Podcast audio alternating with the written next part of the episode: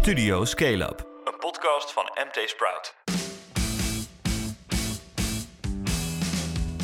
Dit is Studio Scale Up, de wekelijkse podcast van MT Sprout met alles over startups, scale-ups en de incidentele fuck-ups. Mijn naam is Philip Buters en ik zit na een weekje corona weer fris tegenover collega Jelmer Luimstra. Ja, hoi Flip. Nou ja, je had het even flink te pakken, hè? ja, nou oké, ik heb nog een klein hoesje, hè, nee, dus we moesten vorige week verstek laten gaan met de podcast. Heel jammer, ehm, want ik had dan eigenlijk ook eindelijk ook een keer corona. Ja, een soort eh je moet er erfenis. allemaal een keer aan geloven. Ja, nou ja, Ja. schandalig. Erfenis van een, van een tripje met heel MT Sprout naar Barcelona. Ja, dan, dan weet je het wel. Het was het Nou ja. waard, zou ik zeggen. Ach, man, man, man. Maar goed, hey, we mochten gisteren weer op pad, hè? We zijn naar Workwise geweest.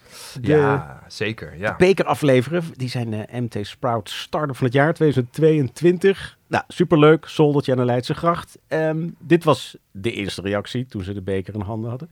Als start-up eh, is het waanzinnig om te zien dat je eh, aan de hand van artikelen, maar ook dit soort awards, eh, gewoon een mooie tractie krijgt. Eh, zowel bij suppliers als bij klanten, als bij nieuwe klanten, eh, die ons daardoor beter leren kennen. Natuurlijk altijd mooi als je zoiets wint. En eh, nou ja, laten we ze hopen dat we dit jaar nog veel van ze gaan horen, zou ik zeggen. hè? Tractie. Ik, ehm, Ja, nou, ik sta na een weekje afwezigheid weer te springen. Jelmer, wat zijn de main topics deze keer? Ja, als eerste, Jitse Groen, die buigt voor zijn aandeelhouders. Hij wil het Amerikaanse Grubhub weer verkopen. Maar dat is eigenlijk nog maar een jaar nadat hij het heeft ingelijfd. Ja, Het tweede item. E-bikes. Ze zijn niet aan te slepen en de makers die laten geen mogelijkheid onbenut om te wijzen op hun groene karakter. Maar is de e-bike eigenlijk wel zo duurzaam? we gaan beginnen.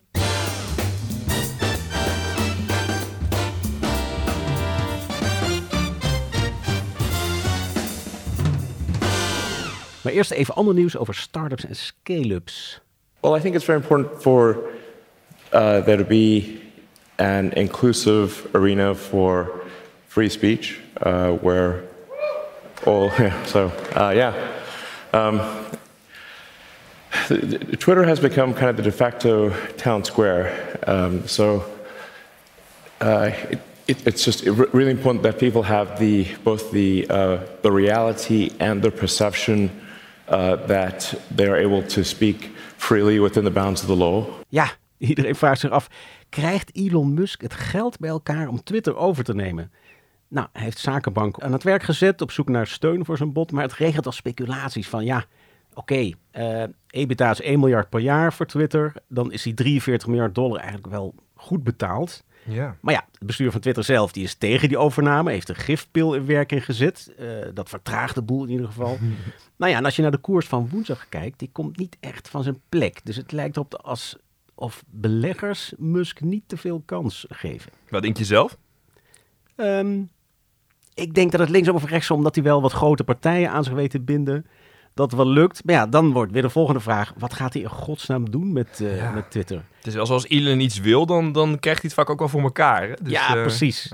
Maar weet je, het is voor Tesla en SpaceX is het gewoon slecht. Hij moet een beetje ja. focus houden op die twee eh, Focus, het bekende woord, ja. ja. Elon. De volgende. Ampings Power. Dat bedrijf maakt door middel van zweefvliegtuigen windenergie, maar het is een surchance van betaling. Sinds de oprichting in 2009 gingen er tientallen miljoenen in het bedrijf, maar een commercieel product dat kreeg het nog steeds niet van de grond. Vorig jaar haalde Ampix nog 6,5 miljoen euro op, een behoorlijk bedrag. Maar ja, goed, nu moet er alweer geld bij voor een doorstart. Dus erg, eh, erg lekker gaat het daar niet helemaal. eh. Jammer, waanzinnig idee. Eh, dat ding dat, dat vliegt rondjes en met een lier op de grond wordt dan de energie opgewekt. Ja, het waren allemaal pilots tot nu toe.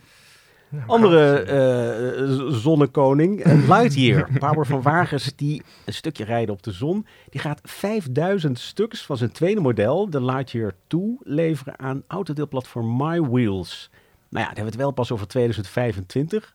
De Model One, die ken je, die wordt Ja. later dit jaar eindelijk uitgeleverd aan de eerste 150 klanten. Als je wil bestellen, slecht nieuws, de prijs is zojuist met een ton verhoogd. Wow, was hij niet ook al een ton of zo? Hij was al ja, vrij duur, anderhalf, toch? anderhalf. Ja, dus het ja, is een ja. soort eh.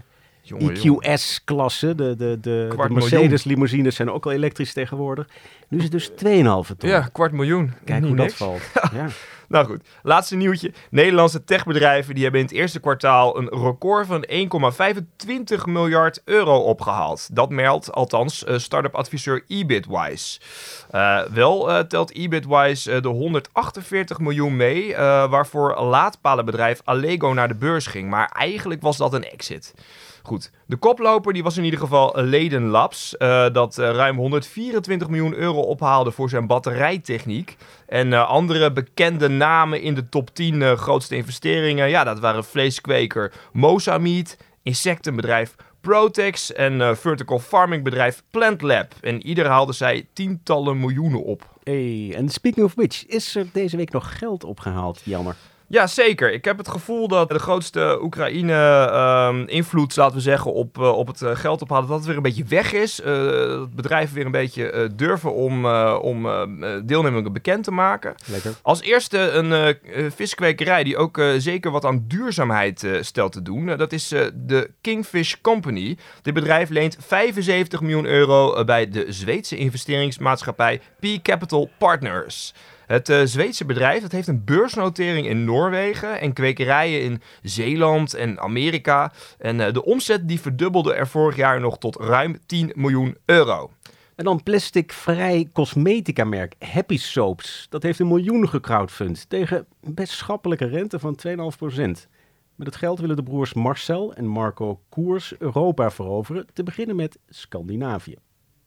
Heerlijk. Nou, en dan onder het motto Kom and Get It.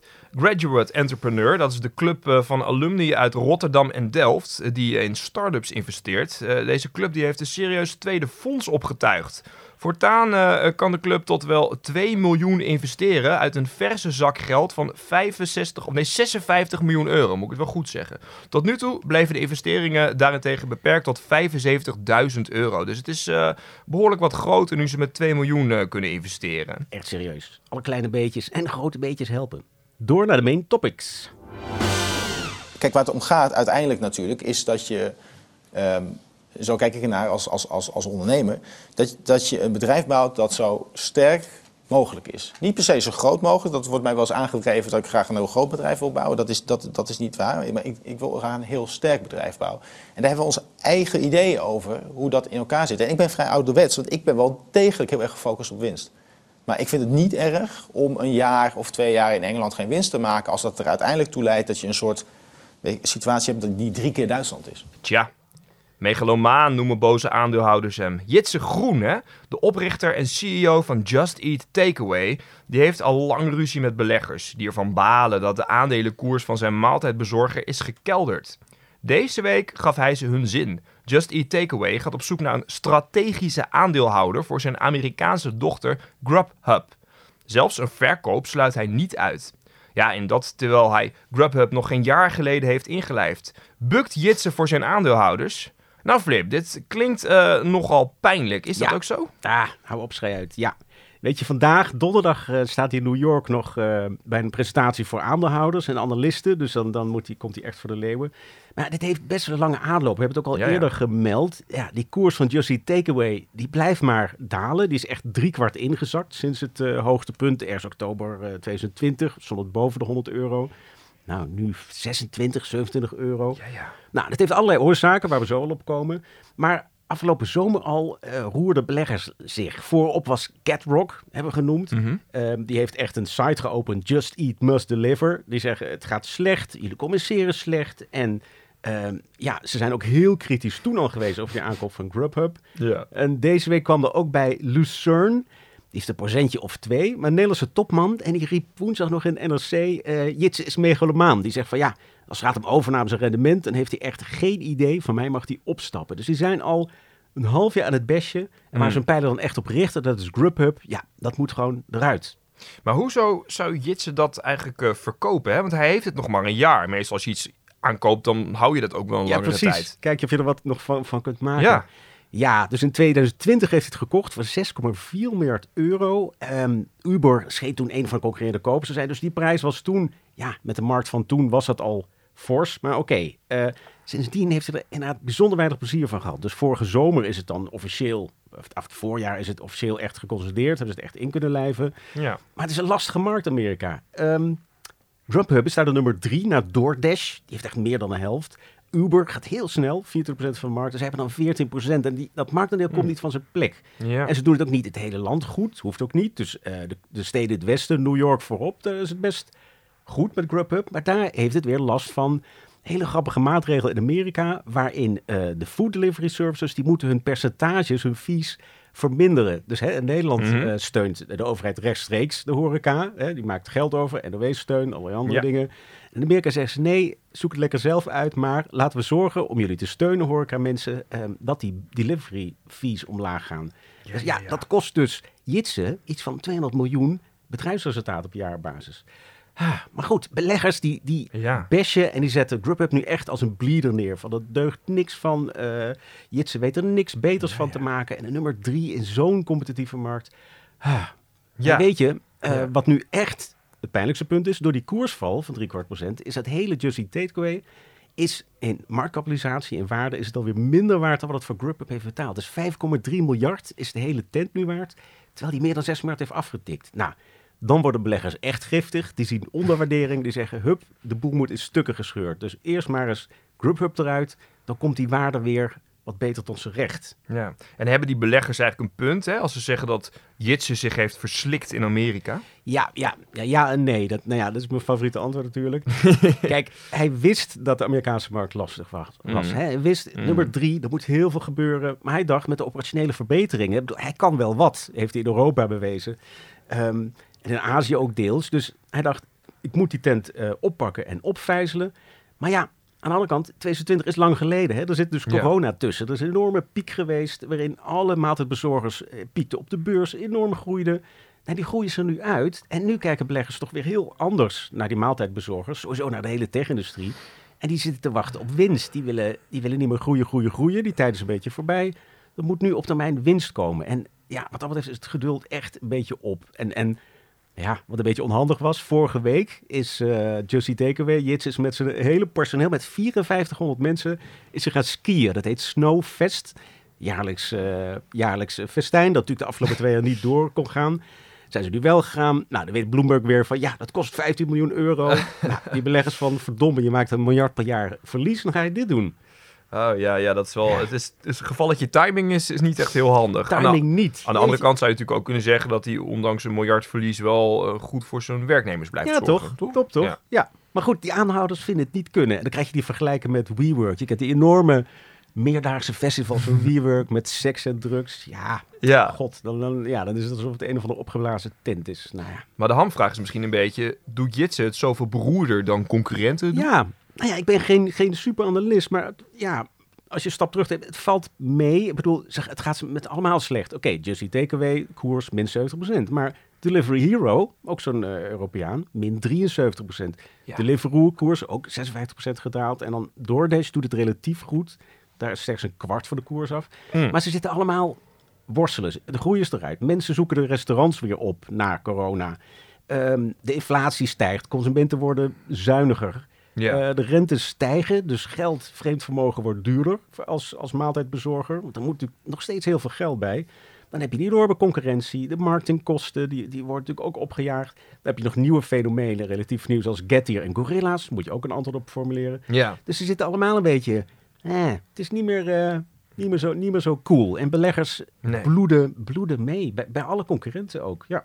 Ja, hey, en als, eh, als Nederlander, als MT Sprout-redacteur, wat vind jij er nou van eh, hoe, hoe Jitsen het doet? Ja, weet je, kun je het eigenlijk wel goed doen? Nou, b- bij beleggers dus niet. Wij zijn misschien niet helemaal objectief. Hè? We hem al vanaf, eh, vanaf het jaar nul. Ja. Eh 2010 waren we nog echt bij hem op bezoek met Sprout.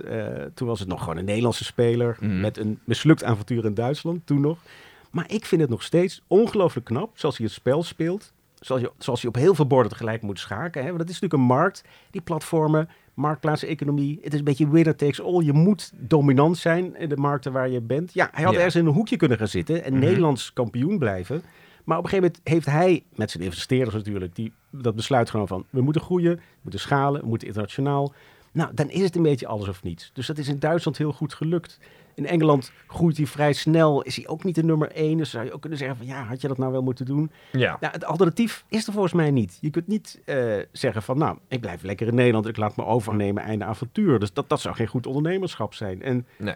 het Nee. coole is wel dat hij dit als CEO zo lang heeft weten vol te houden. Hij is ook maar een IT-jongen die ooit een website is begonnen. Dus dat hij is meegegroeid persoonlijk in, in al zijn skills met, met zo'n enorm bedrijf. Ja. Dat vind ik echt heel knap. En verder, ja, ik, ik wens iedereen een beursnotering toe. Dit is gewoon onwijs kut. Zeker als je Amerikaanse aandeelhouders hebt. Ja, dan heb je geen leven meer. Er zit altijd in je nek te hijgen. Maar goed, dat hoort bij het spel. Je moet beursgenoteerd zijn, want je moet die aandelen hebben als ruilmateriaal om al die overnames te kunnen doen. Nou, oké. Ja. Nu, nu moet hij dan toch even bukken voor zijn beleggers. Ja, maar ik vind niet dat hij het slecht doet. Nee, maar Nee. wel wordt hij eh, megalomaan genoemd. Hè? Ja, wat, dat- wat zit daar dan precies achter? Ja, maar het is nu, nu is echt eh, handschoenen af, anything goes. Eh, ze, doen, ze halen echt alles uit de kast om, om Jitse Groen weg te krijgen. Of in ieder geval dat bedrijf in beweging te krijgen. Ja. Grubhub eruit. Ja, what's next? Misschien moet Just Eat wel die fusie weer ongedaan gemaakt worden. Maar je had die gast van Lucerne, Pieter Tazelaar, Nederlandse topman. Ja, die zegt dus ook, hij kan er niks van. Hij is megalomaan. Ehm, weet je, wat mij betreft, Groen speelt het spel volgens de regels. Mhm. Het is gewoon schalen, overnemen. Ja, risico's, geld, ja, geld verdienen, dat, dat komt wel in 2023 geloof ik. Ja, moet hij aan een hoekje gaan zitten? Nee. En het is niet, ja, is het megalomaan? Nee, hij is geen Elon Musk. Het is ook een beetje tactisch hè, van die andere spelers om hem zo neer te zetten. Ja, zeker. Het hoort gewoon bij de markt. Ja. Maar anders had hij inderdaad in het hoekje moeten gaan zitten in Nederland. En, En een beetje Tot slot, ja. wat moet hij nu gaan doen? Ja. Wat, wat, wat is de volgende stap voor Jitse? Geef eens een advies. Ja. for sale. Nou, hij zegt officieel tegen, tegen financiële verslaggevers van... ja, we zijn in gesprek over verkoop, eh, over, over nieuwe aandeelhouders Mhm. eh, voor Grubhub. Ehm, hij zegt, het is nog niet de kan en kruiken. Nee, het zal wel. Mhm. Maar wie wordt dan de koper? Hè? Eh, Ja. Uber en DoorDash, dat wordt moeilijk, want die zijn gewoon al te groot. Dus die krijgen dan last met de mededingingsautoriteiten in, Mhm. in Amerika. Amazon, best leuk, zou niet zo gek zijn. Die heeft tot 2019 heeft hij het ook geprobeerd in die food delivery.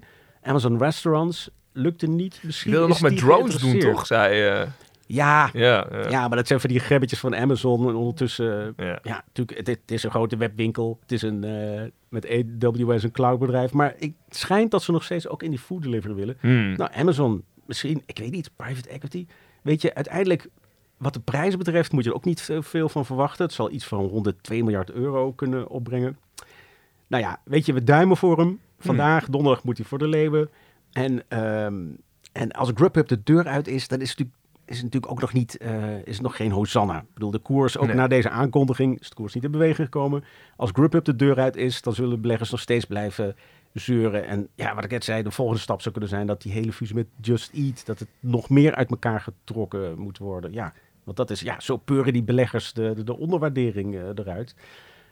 Blijft spannend dus. Ik wil afsluiten met een, eh, met een komische noot. Wat is toch cool dat Snoop Dogg, die maakt al, eh, al jaren reclame voor takeaway in, eh, in Amerika. Oké. Grubhub daar. Ja? Een fijn clipje. Gewoon een, eh, een moppie Snoop Dogg. Tacos to the chateau. Please, did somebody say? Just eat. Private jetting in the night sky. My man hand glide by with my fried rice. Right? What could you not love? About a slice on the side of the hot tub. Ooh, what you gonna do, boo? Chocolate fondue right on cue. Even dipping in the sea. I see food, seafood sees me. J U S T E A T.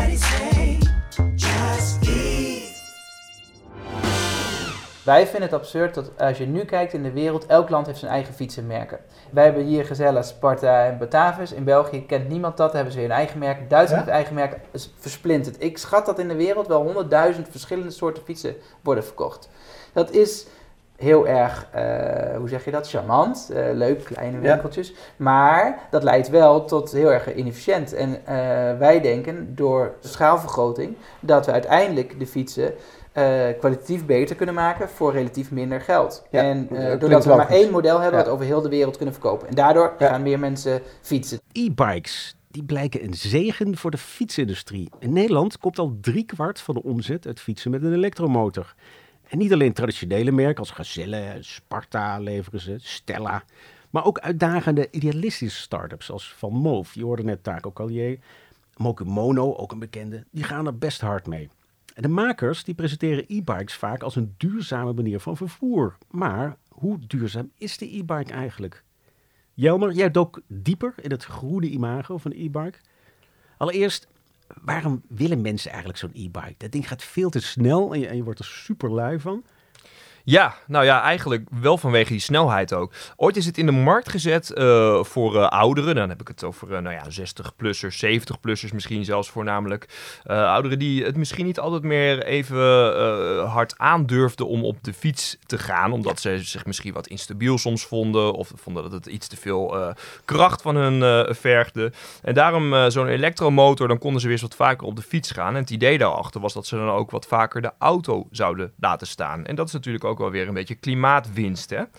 Uh, wat we nu eigenlijk zien is dat de grootste groei uh, is juist te zien bij groepen daaronder, van 35 tot 49 uit mijn hoofd. En ook uh, bij jongeren zien we ook een, een aardige groei. Ja, ja die, vinden, die vinden het in ieder geval handig voor ritjes van de dorp hè, naar de stad bijvoorbeeld. Stel je voor, je woont in een dorp en, en de, je moet iedere dag moet je 10 kilometer fietsen. Nou, met zo'n e-bike gaat het een stuk sneller. En ook in de stad van, zelfs ja. gebruikt iedereen ze. Hè, want in, als je hier in Amsterdam rondfietst, zie je veel mensen, niet alleen maar de de flitsbezorgers, maar ook gewoon uh, particulieren. Oh, ja? een e-bike. Het gaat vrij snel. Goh. Het zou ook kunnen zijn dat, uh, omdat Nederland natuurlijk ook al een beetje een fietsland is, dat er ook zo'n zo'n acceptatie van de e-bike daarom net wat sneller gaat. Hè? Maar dat, uh, dat weet ik ja, niet helemaal uit mijn hoofd. Maar dat, dat lijkt mij ook een verklaring voor waarom mensen met de e-bike willen. Want volgens mij gaat het echt snel, hè? Dus hoe, hoe gaan die verkopen van die, die rijwielen met hulpaandrijving?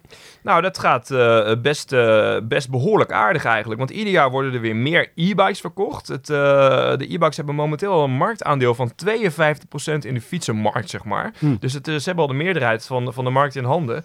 En uh, ja, je zei het volgens mij zo net ook al, uh, ruim driekwart van de omzet uit de sector, die komt uit e-bikes. Ja. Nou, en ja, we zien dus inderdaad ook daardoor ook veel, veel startups en scale-ups opkomen in de branche. Misschien, ja, Van Moof, we hadden het er net al even over. Taco en Ties Callier, die begonnen ooit met fietsen te maken, maar maken nu eigenlijk alleen nog maar e-bikes. En ja, die groeien echt als kool, maar zelfs zo hard dat de verliezen schijnen, schijnen ook wat toe te nemen.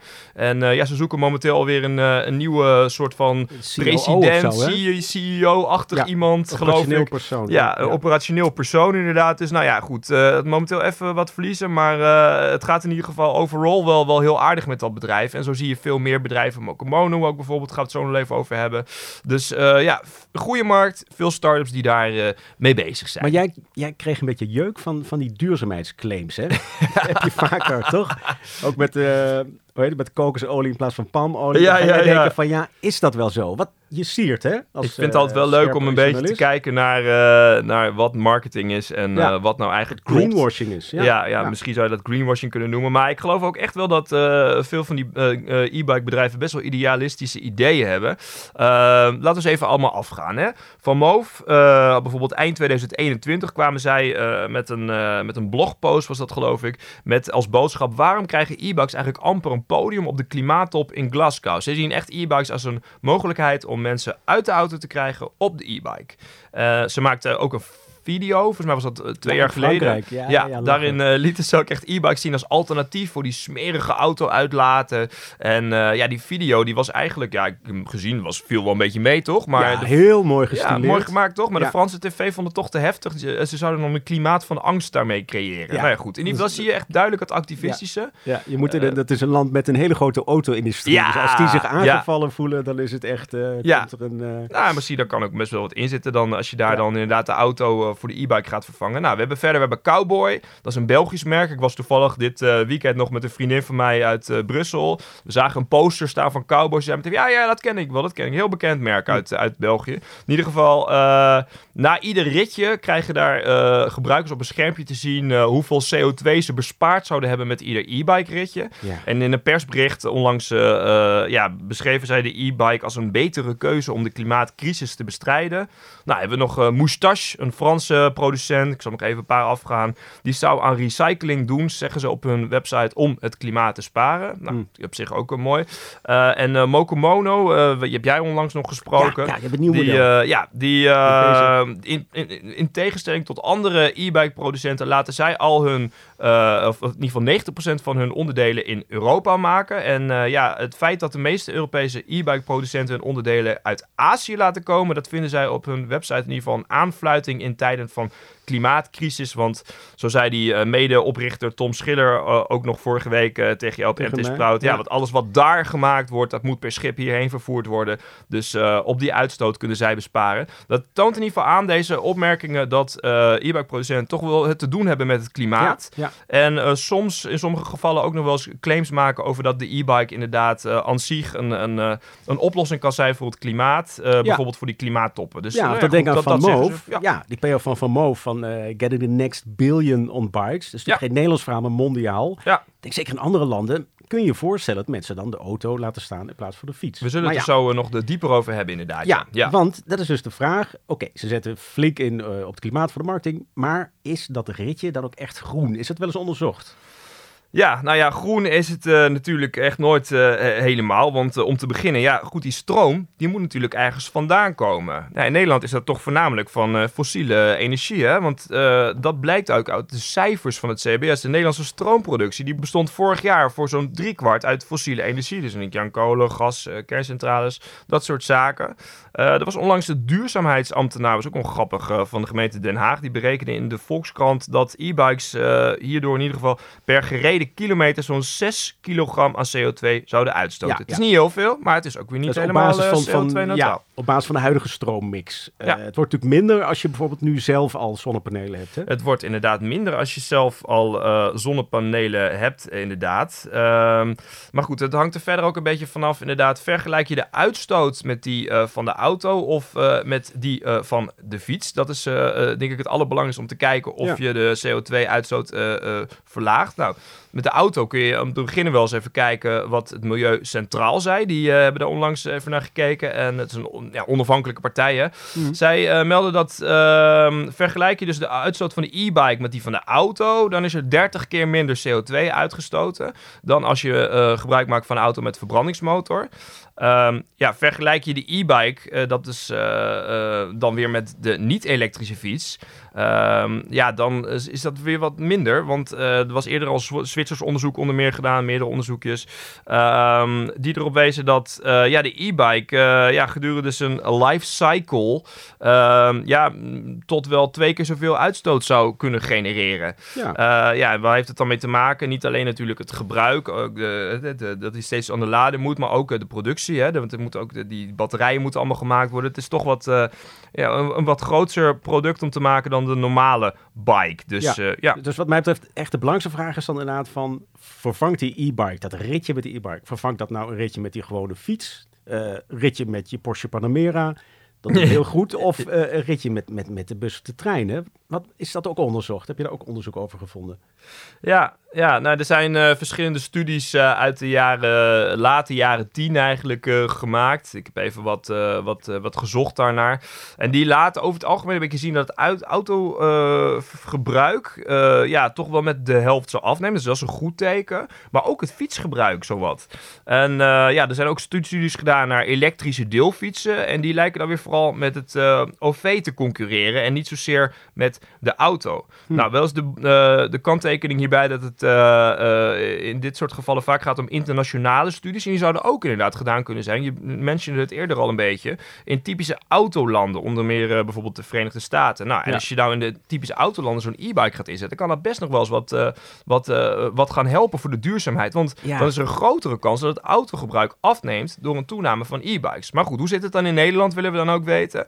Nou, ik heb een studie in ieder geval gevonden uit 2017 van de Universiteit van Delft. En daaruit, eh, een van de conclusies was dat eh, e-bikes in Nederland toch vooral een vervanging van de gewone fietsen op de weg zouden zijn. En ja, het autobezit, eh, autobezit zou er niet zozeer door afnemen. Wel zou er iets minder gebruik gemaakt worden van de auto's. En nou, ook van eh, OV-ritjes. Hè? Dus eh, dat, eh, dat is dan ook eh, weer een van de conclusies die misschien niet zo heel duurzaam is. Ik denk dat het voor, eh, daarna wel handig is om even te kijken naar de cijfers van e-bikes, eh, fietsen en auto's. Hè? Want hoeveel zijn er nou precies? Eh, neemt het autogebruik door toe of af? Nou ja, wat we eerder al wisten was 52%. Dat heb ik net ook al even gezegd. Van de verkochte fietsen vorig jaar was een e-bike. Hè? En dat, dat aantal dat neemt eigenlijk ieder jaar een klein beetje toe. Dat betekent eigenlijk dat per saldo het aandeel e-bikes op de weg alleen maar toeneemt. Hè? Ja. Terwijl het, het, het, het aantal fietsen neemt af. Want er worden meer e-bikes worden Uiteindelijk- minder normale fietsen. Precies, uiteindelijk is elke fiets, e-bike en fiets, dat wordt gewoon hetzelfde woord ook, toch? Elke fiets is gewoon bijna per definitie elektrisch straks, behalve eh, Dat, dat, dat, die kant lijkt het misschien wel een beetje Ja. op te gaan. Ik weet niet of je die stelling zo eh I scherp kan zetten. ja, En vervolgens de auto's, daar moet je dan eens naar kijken. Nou, dan wil je natuurlijk weten, neemt het aantal geregistreerde personenwagens in Nederland af? Dan zou Hmm. dat misschien een teken kunnen zijn dat de e-bike daar al een beetje succes heeft. Nou, dat betekent, eh, eh, dat, dat is nog niet het geval. Want eh, ieder jaar neemt het aantal geregistreerde eh, personenwagens van particulieren neemt gewoon nog toe, meldt het CBS. Vorig jaar is ook wel een mooi voorbeeld. Toen waren er eh, behoorlijke chiptekorten. En de sector die kampte daardoor met ja, toch wel behoorlijke problemen. Maar alsnog was er een toename van 1,2% in het aantal geregistreerde auto's in Nederland. En eh, ja, ook uit CBS-cijfers blijkt, die auto's die rijden ieder jaar meer kilometers. Is ergens ook wel logisch, want er zijn meer auto's. Maar goed, die rijden dus nog steeds, ook steeds meer kilometers. Er zijn ook meer files. Eh, wat je daaruit zou kunnen concluderen is, ja, die e-bikes die lijken eigenlijk de gewone fiets op lange termijn te vervangen. Terwijl het aantal auto's en het aantal autoritjes gewoon blijft toenemen. Dus Ja. ja, eh, het zou kunnen met die duurzaamheidsclaims, maar ze komen nog niet echt uit. Oké, dus in Nederland, dat kunnen we wel vaststellen, dus in Nederland zijn de e-bikes dus eigenlijk, ja, die hebben geen grote bijdrage aan, aan, aan de duurzaamheid, hè? Wat, wat het vervoer eh, betreft. Ja, in het buitenland zou het misschien wel kunnen, maar in Nederland Ja. lijkt dat tot nu toe nog niet echt die kant Ja. op te wijzen. En dan heb je dus ook nog die batterijen. Dat, dat is ook een ding op zich, toch? Een, een, een milieuramp in wording op zich misschien. Ik overdrijf, maar ja, ik weet niet of het echt een milieuramp in wording is, maar dat, eh, het is in ieder geval wel een beetje twijfelachtig allemaal. Eh, want die eh, batterijen, uit nou ja, allemaal studies blijkt dat die gemiddeld genomen maar zo'n vijf jaar meegaan. Dat ze daarna al echt stukken minder worden en dan moet je die batterij vervangen. Ja. Nou, er zitten ook schaarse tot medium schaarse grondstoffen in. Denk bijvoorbeeld aan koper, mangaan, kobalt, lithium. En ja, de meeste van die stoffen die kunnen op zich wel worden hergebruikt, maar ja, lithium dan vaak weer niet. Want dat zou heb ik begrepen, vaak nog wat te veel kosten.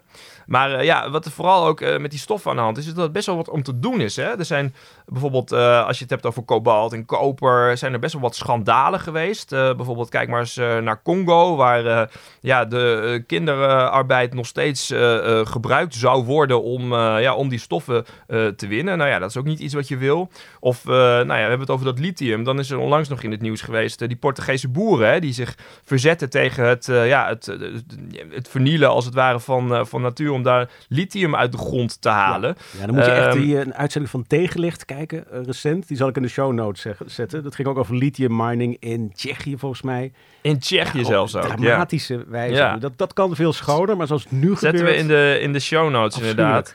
Maar wat ik zou zeggen, ja. die stoffen die hebben we ehm, hard nodig natuurlijk voor de energietransitie. Denk ook bijvoorbeeld aan zonnepanelen, windmolens, elektrische auto's. Dus je kunt niet zeggen, die stoffen gaan we totaal niet meer uit de grond halen. Maar laten we wel een beetje bewust zijn waar ze vandaan komen. En er dus niet meer gebruik van maken dan nodig is, Ja. zou ik zeggen. Dus die accu's hebben we harder nodig in auto's misschien. ik dan, zou eh, dan zeggen dat we die misschien daar soms nog wel eens wat harder nodig Ja. kunnen hebben. Ja. Ja, in, Nederland wel. Dus wat Nederland betreft, jij zegt, de e-bike die kan eigenlijk bij het grof vuil. Ja, maar dan wel graag in de recyclebak, zou ik zeggen. ja. ja, ik zou het, het als, als volgt willen formuleren. Tenzij je zeker weet dat je echt minder autoritjes gaat maken door middel van de e-bike. En je bijvoorbeeld zoiets als zonnepanelen hebt voor je elektriciteit. Als je dat niet hebt, dan zou ik zeggen, nou, pak gewoon een normale fiets. Hè. Dat is misschien minder tech-savvy, maar uiteindelijk is het wel echt groen. Oké, nou ik, ik, ik peddel gewoon rustig door zonder, eh, zonder hulpondersteuning. En ik wacht daarna op de nieuwste generatie. Ik geloof dat ook Moku Mono het nog eh, ehm, heeft beloofd. Van ja, er komt ooit ook wel weer een model zonder trapondersteuning. Ah, Nou ja. ja. misschien dan weer helemaal eh, next level inderdaad. Ja. Ook eh, beter voor het verbranden van calorieën natuurlijk. Echt waar. Zeker als, een, als je een boomer bent, zoals ik. Haha. Dit was Studio Scale-up, aflevering 50. Vergeet je niet te abonneren op Spotify of je favoriete podcast-app. Deel de podcast ook vooral met je vrienden. En kom met feedback of vragen of kritiek op die milieurant van, eh, eh, over e-bikes en zo. Guilty as We hebben charged. Jitsen niet megalomaan genoemd. Dus daar kun je niet over klagen. Ja, je kunt ook erover klagen dat we, dat we het te positief zien. Ja, de glazen zijn half vol. Nou ja, vragen, opmerkingen, klachten, philip.mtsprout.nl. Jelmer, bedankt dat je er was.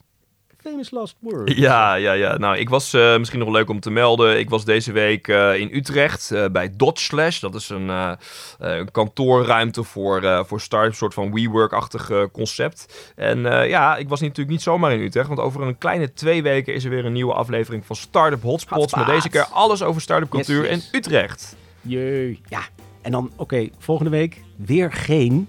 Even wat met Koningsdag een beetje. Ja, Bij vakantie. Ja, wat een slappe excuus. Maar geen Sido sorry. excuseer. Eh, ja, nou, veel plezier met Koningsdag in Utrecht bijvoorbeeld. ja. Hoor.